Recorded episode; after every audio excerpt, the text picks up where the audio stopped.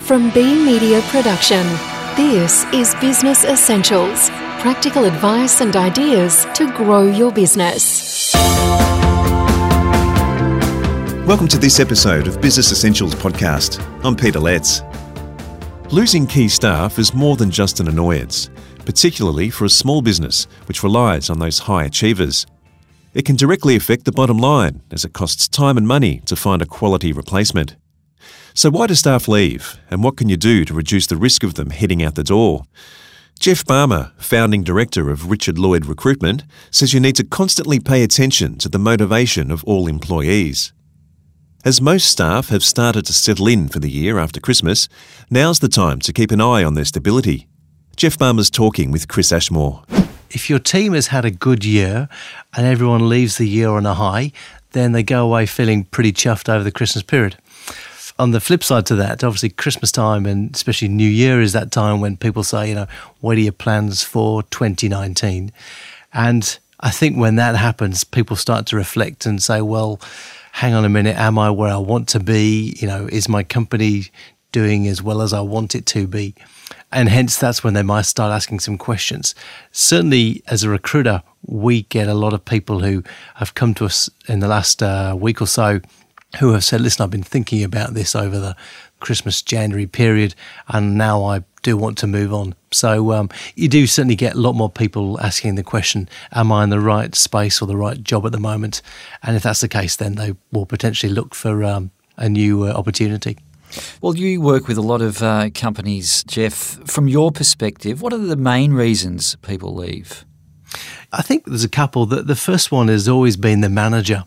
And, you know, sometimes that can be that their manager doesn't have enough of a vested interest in their career. Sometimes that manager isn't purely a good manager. So their manager is probably the key reason. The second one, though, is often the, the culture of the business. And if the company's not doing particularly well or the company has a poor culture, maybe there's a couple of bad performers in the team, uh, which means that the, the individual has to do more work or carry more of the load. That can often be quite a deterrent as to the, the reason why people do want to leave. What are some of the lesser known or less common, yet still significant reasons people want to leave their job?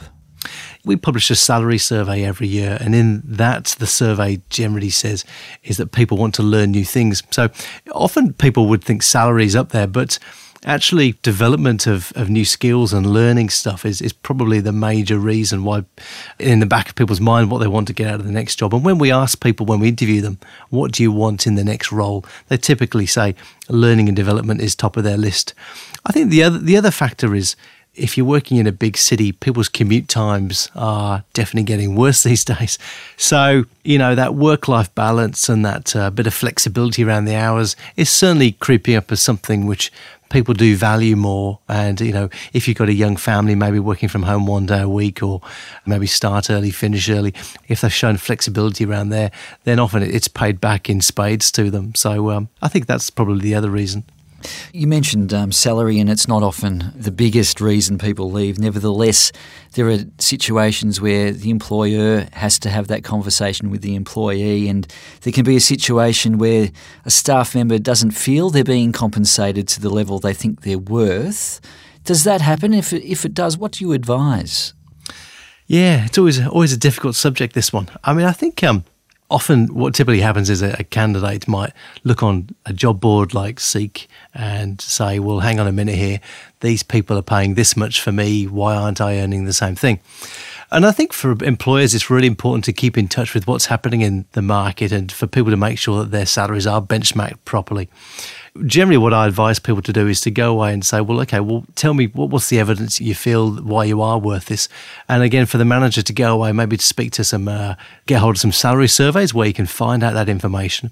Once you have that information, then you can say, well, listen, this is what I've shown. But I think generally the reason why someone is saying that is not really the issue they're unhappy with the salary. I think generally they're probably not happy with one part of their role. So i would encourage someone to dig a bit deeper to say well hang on a minute here. What is it that you feel you're not actually being rewarded for? Or what is it that you feel that you, you want extra help on? Maybe they need some more development.